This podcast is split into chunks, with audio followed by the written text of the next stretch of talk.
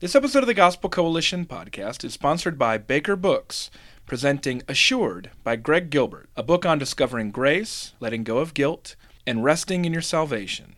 Learn more at bakerbookhouse.com. This is the Gospel Coalition podcast, where we seek to renew the contemporary church in the ancient gospel of Jesus Christ. I'm your host, Collin Hansen. If anything distinguishes evangelicals from other religious groups, it's Bible study. And yet you wonder sometimes if it's something we like to talk about more than do. Unless it's debating things like creation, there's it's always a favorite pastime for evangelicals of all ages. Jen Wilkin is a gifted Bible teacher and veteran advocate for biblical literacy in the church, and she's not afraid to tackle the hard topics, which start on the very first page of Scripture and continue all the way through to the end from Genesis to Revelation. Wilkin's latest Bible study, published by Lifeway, is God of Covenant, a study of Genesis 12 to 50. She joins me on the Gospel Coalition podcast to talk about Genesis, Bible teaching, parenthood, Christian education, and everything else we can cram in. Thank you, Jen, for joining me on the Gospel Coalition podcast. Thanks for having me on, Collin. Well, Jen, you've been teaching the Bible for years, but not always in front of a camera or in a large crowd of women. Uh, what was your first experience teaching the Bible? Oh gosh, my very first experience is probably during college. I taught a small Bible study to a group of friends. Um, and I don't know that I did a very good job of it, but it was my first attempt. And I remember we did go through a book of the Bible. We did Philippians. And uh, it wasn't until I had gotten out of college and was um, living in our first community in Houston and became a member of a church there that I started teaching in a more formal setting. But yeah, started in a living room with some girls in college. When did you know it was something you wanted to do with your life? Oh, I don't know. I mean, it was it was probably after my first child was born, I attended my first organized women's study at the church, and um, I thought, oh, well, this is an interesting uh, environment. I hadn't really given much thought to, and and and I was uh, put in in charge of a small group, and so I was supposed to lead the discussion, and I dominated the discussion. I monopolized it, and um, and one of the women who was leading poked her head in the door one day and was like, "Hey, can I talk to you for a minute?" And I thought, "Oh shoot, they're going to fire me. They're going to send me home." And um, she said, "Hey, have you ever thought maybe you have a teaching gift?" And so I mm. think you know my earlier experiences were just felt more like facilitating a discussion because it was in a living room, but I had in fact been teaching instead of facilitating. So basically, I'm the worst small group leader you could ever want to have. um, and I knew that I could teach things. Like I knew that I enjoyed um, being on the platform explaining something and then it felt comfortable to me, whereas it was terrifying to other people. But in terms of teaching the Bible, I think it took me a little time to connect that that was my sweet spot, that that was the thing that was just going to become like a compulsion almost for me. One of the things that you're known for is being able to encourage people to think about their Bible study and not merely to just feel and to emote how they react to what they're encountering in there. How did that perspective and that sort of calling, how did that coalesce for you? Well, uh, I became the women's ministry director at my first church out of college. Eventually, I got into that spot. And one of the things that I was responsible for was vetting the curricula that were being used in anywhere between 12 and 14 women's Bible studies that were going on in any given semester. And at that point, I began to see that women in particular, but I would say in, over the last 10 or 15 years, it's not just women, but at that point, women in particular were being resourced almost entirely at the feelings level. And I had come through uh, just a different environment, just education wise. I, I grew up in, first of all, in a family with four brothers where it was the best idea wins and we don't really care how you feel, right? And so I enter into these female spaces with a whole different paradigm for how discussion happens and how learning happens. And I kept thinking to myself, why is it that we think that women are not able to think? We, we seem to think that they're just a ball of emotions that needs to be expressed. Mm-hmm. And, um, and then found my way, honestly, into a precept Bible study at one point, And that was a place that connected what I had learned as an English major in college with, with the Bible. Uh, they were giving people tools to become more proficient at handling the Bible on their own, which doesn't mean that we don't uh, handle the Bible in community and under teaching, but that we should come into those discussions having spent some time in the text ourselves and doing some work. And that was so appealing to me because it was not currently being offered on a broad scale to women in particular. Uh, and so I started trying to write my own materials that were capturing the best pieces of an inductive Bible study, but perhaps making them a little more accessible to the average church attendee, and then combining them with, with teaching that was bringing the text to life. Well, you mentioned one person who helped you to realize and to understand that gifting there. Are there some other mentors who helped you as you learned to study the Bible and then ultimately then to teach it? Oh yeah, I mean, I would I was mentored from a distance by R.C. Sproul. Um, we used to set aside money and save so that we could go to the Ligonier conference when it would swing through town, and we listened to his tapes through his tape ministry. And I would say that his teaching style had a profound impact on me because he was so good at taking these profound truths and then putting them into simple speech for the average um, listener and without sacrificing any of the quality of what it was he was wanting to communicate. And so that was very impactful to me just in terms of getting ideas uh, into the hands of people. But then I did have a mentor, uh, Pat Connor. She's still a dear friend who helped me develop more than just a love for teaching, but a love for the people that I was teaching. And that was a big connection point that I needed to make because it's not enough to be a lover of theology. You have to love people who need that theology, or you're going to communicate it in ways that are unloving. And she was uh, so great at helping humanize the teaching task. Um, by helping me to see how, you know, you can teach this doctrine, but you're teaching it to people who are going through this situation or that situation. And so, how will you teach it in a way that it gives life versus, um, you know, bearing bearing them down under even a greater weight? Let me shift gears a little bit, but stick generally though within the category of Bible study. You and Jeff had four kids in 4 mm-hmm. years. Wondering, especially in those early years, what spiritual life looked like as a family, maybe for you specifically, and what role Bible study played during that time. Well, you know, Collin, we insisted on getting up and gathering every morning for hymn singing, and then we would um, speak words of grace over one another. No, I'm completely kidding. for a number of years, and I would say family discipleship. So, what I've learned uh, as the kids have now grown up and and moved away when your kids are little, you have a high frequency of, of opportunities to have a have a devotional time, but you're going to have a low amount of depth that you can get into, right? You're gonna when your kids are little, you're gonna you're gonna have a prayer that you say together. You might talk about one thing before bedtime, and it probably happens almost every night of the week because, in, at least in our case, we didn't have much of a life at that stage. And as yeah. they get older your the frequency of times that you're having those kinds of conversations formally is dropping. Although I believe that informally you begin to just have them as a matter of course. They just become sort of the language of your home, hopefully. Um, but you have fewer sort of scheduled times where you're sitting down as a family to talk about those things, but you're able to achieve much more depth in those conversations. So I would say in the early years, we were uh, repeating prayers together, and then as they got older, teaching them to sort of own those prayers and to in- involve different aspects, praying for one another. And by the time everyone could read, we started um, asking the kids to come, having read a portion of whatever book we were going through, and they were supposed to bring two observations and two questions. And that would pretty much take up all of the dinner time conversation for that night. Um, and then over time, I would say by the time they were seniors in high school, um, around that age, we weren't even necessarily having a scheduled time anymore, but it was just a matter of conversation to talk about spiritual things together. Well, I think we could imagine a number of different myths of Bible study related to parenting there, but taking the perspective out a little bit, what would you say is the biggest myth you commonly hear from American Christians when it comes to studying the Bible? Oh, definitely that it should be easy.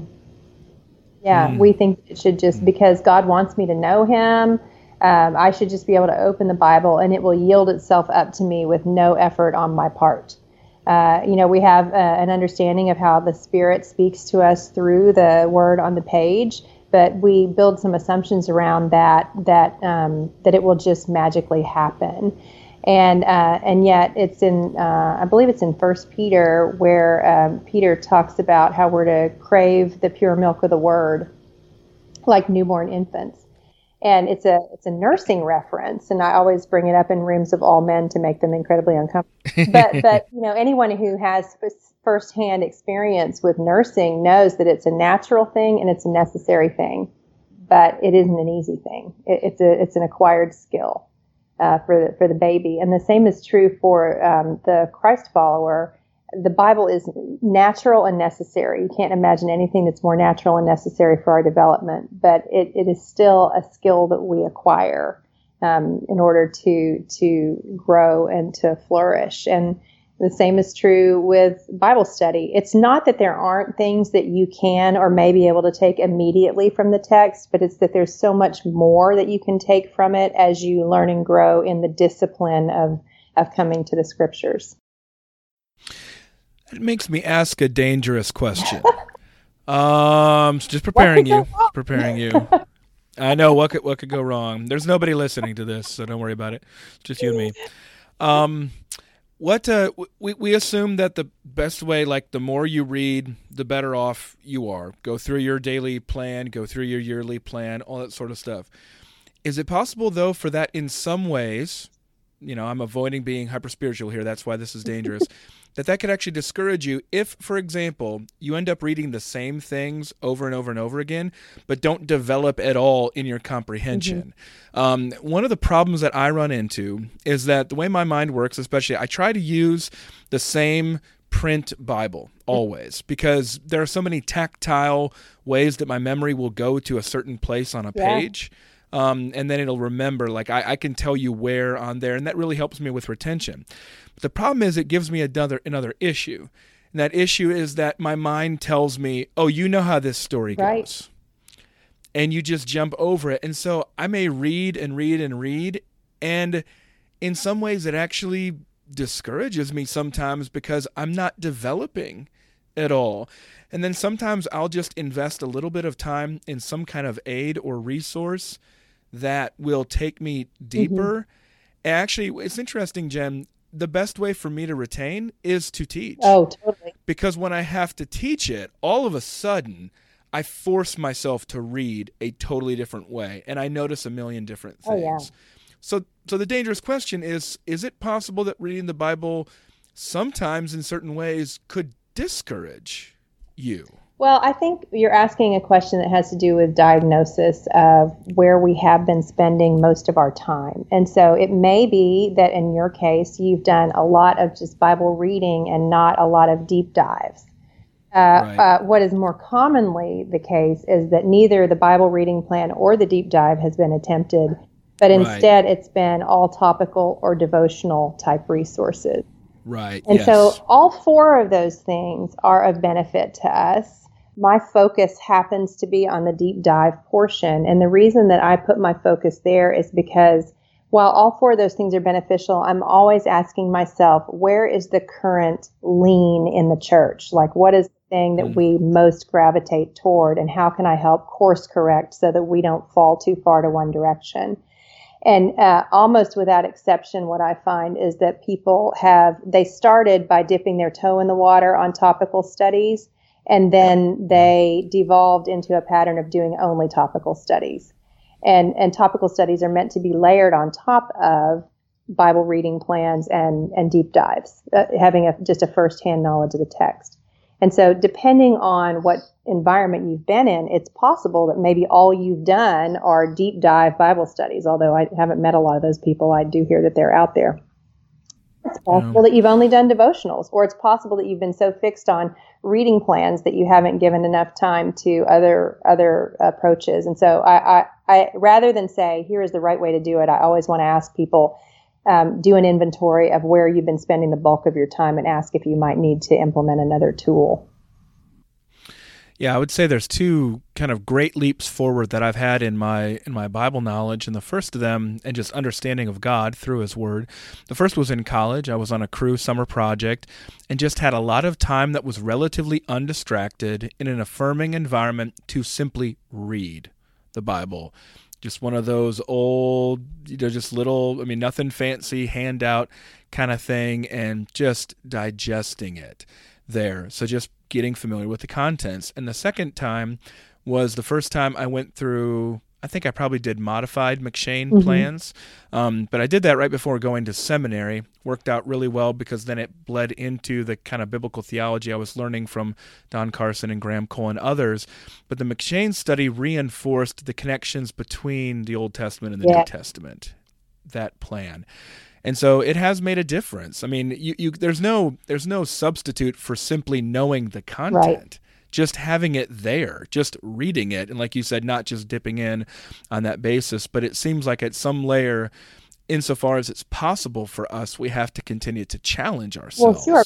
Familiarity um, breeds contempt. I, I, would in this case, yeah. it just breeds boredom. Uh, we yes. and, and and this is actually um, one of the reasons that I'm so committed to revisiting books of the Bible that people kind of think they know, um, because yeah. we have you know we have like a felt board understanding of a lot of these books, and we don't even realize that we've heard them taught, and in some cases, so I'm a little fastidious about this. I'm not prescribing this, but I don't like to make notes in my Bible because mm. I fear yeah. that when I go back and read that passage again, I'm going to duck my eyes over to that note and remember the sermon that I heard over it, and then not push myself to read anything additional into the text. I'll always hear that one sermon over and over again. I stopped doing that, Jen, for the same reason. and I get that people's brains work different ways. Like I would never say don't write in your Bible, but for me personally, I knew that I didn't want to only always remember that one teaching that I had heard. Yeah. Yep.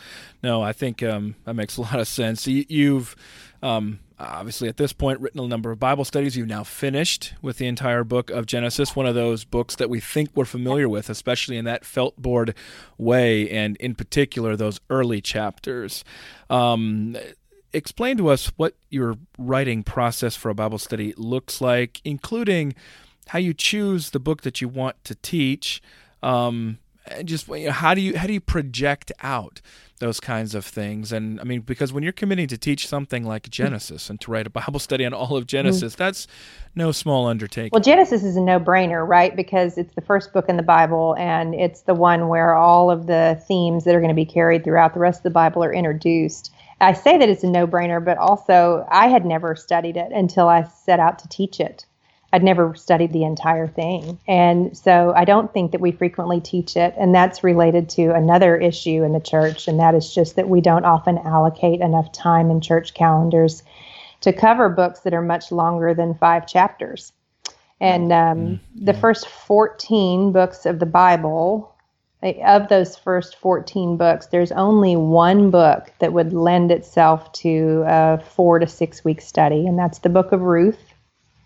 And I would imagine that most of the women in our churches have studied that book multiple times.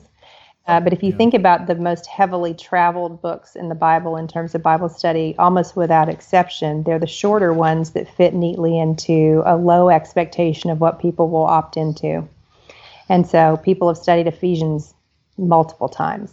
But when are mm-hmm. they going to set aside time to do 50 chapters in Genesis? And so I, I really wanted to pull the women who were doing my all of the studies that I published are coming out of my on the ground teaching environments, and I knew that the women that I was teaching, um, they felt like they knew the New Testament really well, but they were fuzzy on the Old Testament. But the reality is that if you don't know the Old Testament, then you don't really have a depth of understanding on the New Testament because the New Testament writers are wanting to point you to Old Testament ideas constantly. So I wanted to get the women in my study in my living room, honestly, at that time that I wrote this. Um, I wanted to get them into those most foundational stories and passages so that the rest of the Bible would come alive for them in a way that it perhaps hadn't yet. Well, and how did how have you seen that happen? What what are some of those moments in Genesis in particular that really make people's eyes open when it comes to the character, the self-revelation? Oh, I mean there's so much just in Genesis 1 through 11, just the creation account. One of the things in the creation account that I think was most revelatory is they were all familiar with the the passage that says if anyone is in Christ, he is a new creation. But once you start studying the creation account and you start to piece together, oh, wait a minute, Paul uses that term new creation with a lot of intent. Like he he would have expected that he would cue up your ideas of that first creative act in Genesis 1 and then you start to be able to see how all of these uh, imagery the imagery around light and darkness fruitfulness and multiplication and um, all of the other themes uh, separation of, of waters from waters and, and day from night and how all of these themes are showing up um, in in the way that we think about the church and in the way that we think about ourselves that if i'm a new creation in christ i have been brought from darkness to light. I've been called to be separate and set apart uh, the result of that creative work in me is fruitfulness and multiplication. It's ruling and subduing, and ultimately there will be rest. And so that that for a lot of the women was just like, oh my goodness, this has been here this whole time. Um, but because we're only living in the New Testament often, we haven't connected that all of these words have been chosen with great intent to point us toward the, these big stories. It seems like a, a, theme for your God of Covenant study from Genesis 12 to 50 is Genesis 18 14. The question is anything too hard for the Lord? How do you find that to be an appropriate theme verse for Genesis 12 to 50? Oh, my goodness. I mean, Genesis 12 through 50 is taking us through all of the Spanish soap opera stories. Uh, the lives of the patriarchs and you read their stories and at the you're simultaneously grateful that they are being humanized and grateful that God just perseveres. You know, it's just it's the story mm-hmm. of His faithfulness, uh, no matter what these people do, uh, and that's a, a, huge reassurance for the for the believer. And and then again, the question is anything too hard for the Lord on a very just individual level. I mean, it's a question for the church certainly, but on an individual level, it is a question we will all face if we haven't faced it already. And uh, we find it answered with quite a bit of finality in the Gospels when the birth of Jesus is announced. And the angel says, For nothing is impossible with God. And so, again, it's one of those situations where we go back to this earliest, these earliest pages of the Bible and find that this tension is being set up for us. This very good foundational question is being asked and it's being answered. And then it's ultimately being answered in Christ. I can't resist uh, this question, which was off script. Uh, those are the best ones, right? Well, we'll question asker. you are in Dallas. Yes. How much, when you're starting with a place like Genesis, do things like major theological systems come into play when you're trying to teach a book like Genesis? Well, they certainly do. And in fact, that was the number one question that I would get when people heard that the study was coming out. It was, well, what mm. position are you going to take on the age of the earth? And uh, my answer is that I'm not. Uh, I'm going to give you what the most commonly held views are that we would say fall under orthodoxy. And then it's actually not my job to solve that for you. My job as someone who wants to handle the text correctly is to ask and attempt to answer the questions that the text is interested in asking and answering. And Genesis is profoundly disinterested in asking the how question of creation. It is deeply interested in answering the question of why and who. And so it's faithfully establishing that God creates and that he does so for his glory and that he does so in an orderly manner. And so those are the questions that we're going to spend time on because what I have found so often in any discussion about Genesis is we get so mired down in arguing about what is really a secondary consideration, although I know people will take issue with that.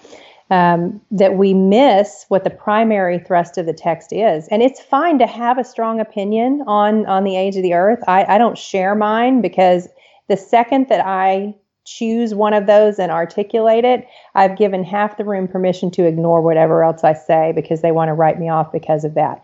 And I actually believe the text is extremely beautiful in in so many other ways without even getting into that discussion. Um, that we should be able to, uh, regardless of what our church background is or our position on that, we should all be able to come to this text and ask, what can everyone agree is beautiful about it? And so that's the way that we focus the study. Well, and a great great example of where in-depth Bible study can benefit, um, in part when you when you're able to bring together some of the other considerable aids that we have, and you're able to compare Genesis from some of the other contemporary literature. Yeah. It really sheds a lot of significant light on what's different uh, with that, which often then shows us what the you know the the the purpose right. is. Right of that of that writing, what questions it is trying to answer. Um, so that's one of the things I, I teach on Christ and culture in a number of different places, and I don't think people give proper attention to how conditioned they are when they come to Scripture. Yes. None of us can avoid that, but that we impose so many different things on Scripture, even when we come to it from with an orthodox yeah. intent or a conservative intent. Yeah. And uh, again, that's not altogether bad. In some sense, it's unavoidable, but I think we can be ignorant of it when we say, I just believe the Bible. Right. You're like, except for all of these unspoken theological assumptions and structures that you are imposing here, and all these questions that you're asking and demanding of the text that actually the text is not trying to answer right. for you, or at least in that way. Yeah, it's a so, challenge. Okay, couple couple final questions. One that I know is near near and dear to your heart. Uh, big picture here. Um, evangelical churches are notoriously faddish, unfortunately. Sunday school for many years that was the rage. That was an innovation at one point. Vacation Bible school, likewise. Small groups. I wonder, rather than just following whatever seems to work at the church down the street and that we should copy, help us to understand how we can reclaim Christian education as the proper calling of the local church? That's a really big question, and it's one that we've been trying really hard to answer faithfully at the village. Um, you know, the most recent trend, probably at least in a lot of the churches that I have um, contact with, has been a move to to place the full burden of discipleship on on small groups, whether you call them community groups or home groups or whatever. And um, so that's a that's a an organic ministry model, and organic ministry models are are good for many things. They are very tough as educational environments. And uh, the funny thing about Sunday school is, like when we all dumped off Sunday school, uh, arguably it was because it was no longer accomplishing what it had accomplished initially. But what it had accomplished initially was it removed as many barriers to entry for people to sit in a, learning environment. Uh, and then it sort of raised the bar on what it, asked of them while they were there. Uh, and so at the point that Sunday school was being offloaded by churches, it, it, it, it had turned more into just, um, you know, surface level discussions around a curriculum that we had gotten from our denomination or something like that. But the structure itself was something that was actually lifted just from any any education system. So I think what we're hoping to do at the village is reclaim what we call um, dedicated active learning environments. So their their primary stated purpose is learning, whereas in a community group or a home group, often the primary stated purpose would be community. Uh, so it's not that we don't want to have community in these environments, but we're just not going to make it the highest stated value. So we're trying to carve out space for people to think about the text, um, but not just to think about it, but to, so we want to develop thinkers, but we also want to develop people who are workers in those environments. In other words, um, they are doing some of, they're partnering in the work of learning. And the most common spaces that we see in churches today are passive learning environments. And it's not just churches, it's podcasts and it's books or whatever. It's anywhere that you're sitting and here receiving what someone said about the Bible. But you yourself have perhaps spent little to no time in the text before you hear teaching over it. So what we're looking to reclaim are spaces where you spend time wrestling with the text yourself around some good um, sets of tools. And then you discuss what you've been learning uh, with your peers at a thought level. So not a feelings level but at a thought level. I mean the feelings part will come but it needs to come at the right place in the process. And then you sit and hear teaching from someone who is gifted and equipped to teach but you do that only after those first two steps have taken place because that way you have had to flex your own uh, muscles around this and, and you just you hear teaching so differently when you hear it over a passage that you're familiar with uh, or that you've had to wrestle with than you do when you just hear teaching over a passage that's read before the teaching occurs. Yeah Oh, um, that uh, I mean that's an inspiring model. It's one that my own church is going through, and it reminds me we need to swap some notes at some yeah, point. But that's we're, we're actually moving a little bit more toward something of these learning environments that you're describing right there. And one of the things I've done is tried, I mean, it, it's hard in a Sunday school kind of context. Some people, like, you can tell them that they have homework. So I, I have a hard time enforcing that for any number of different reasons. But you're exactly right. When you come in cold to a fairly complicated and time constrained situation, mm-hmm. um, discussion, you can gain some things but not nearly yeah. as much if you're actually preparing your and mind. And you won't retain, you won't that. retain the same amount either. And so that's what's I mean, I my favorite thing, you know, I teach lots of places, but my favorite place to teach is is in that study in my local church because they come so primed for the teaching because they spent a whole week um, asking and trying to answer some hard questions and they're ready to have the they want me to to relieve the the tension that's been built up and so I can do so much more in the teaching time. They can do so much more through the teaching time. It's really, it's really satisfying. But in order to have those environments work, you have to have structure and you have to have predictability around it um, in order to get, because what, what we have to do is we have to earn people's trust that, that if they opt into this environment, it's going to be worth their discretionary time investment. And I think that the false message that the church has told itself is, oh, our people won't do that. Like, like they're, they're, everybody's busy. I hear this all the time. Everybody's busy. Um, the people in my setting, Jen, you just don't understand my context. Our people won't give more time to the church than they already are. And I just, I, I, I don't see that as playing out in, in my setting, but I would just say people have discretionary time and, and they give it. They give it lots of places. They give it to whoever they know they can trust to to make it worth their while. Uh, they trust their personal trainer with their time because they know exactly what they're yeah. getting and what it will yield, and they know exactly when it meets and how it's going to happen. And so, the more that the local church sort of uh, rouses its collective memory around giving structure and predictability and, and accountability in its learning environments, the more we're likely to reclaim some of this precious discretionary time uh, and devote it to the purpose of, of discipleship. Amen. Um, last question. I like this one. I got to credit my colleague Betsy Howard for this question. If you could choose one character from the book of Genesis to be on staff with you at the village church, which one would you choose and why? I would choose Joseph. Oh, that's the easy I one. Love- okay. I wanted to I wanted to see what you would do with uh I don't know with Abraham, but uh, that'd be kind of scary. Yeah, I wouldn't trust Abraham. the way Abraham kept sending Sarah into exactly. Abimelech and Pharaoh. No, uh, no. The thing I love, yeah, I love. Jo- now the problem with Joseph is he'd be constantly Jesus juking you in the office, but.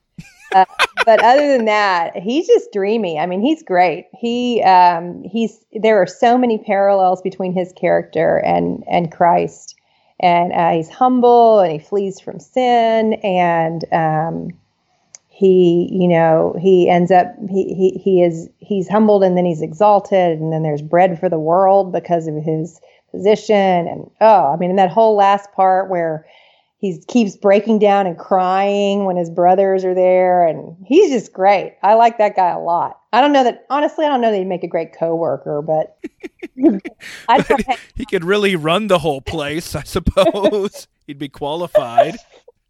He managed an entire empire i suppose. True. That's true. that would be fine to have some administrative skills that most churches would benefit from That's true. That's true. As your executive pastor, he'd probably excel. Uh, feast or famine, you'd be in good hands with him.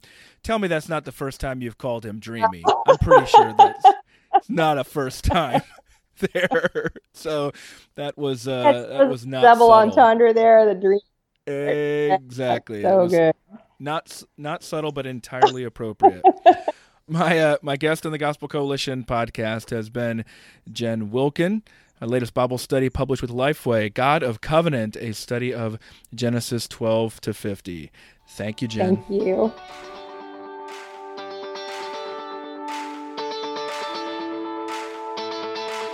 You've been listening to the Gospel Coalition podcast. For more gospel centered resources, visit thegospelcoalition.org. Support for this podcast comes from listeners like you. Learn more and join us at tgc.org/donate.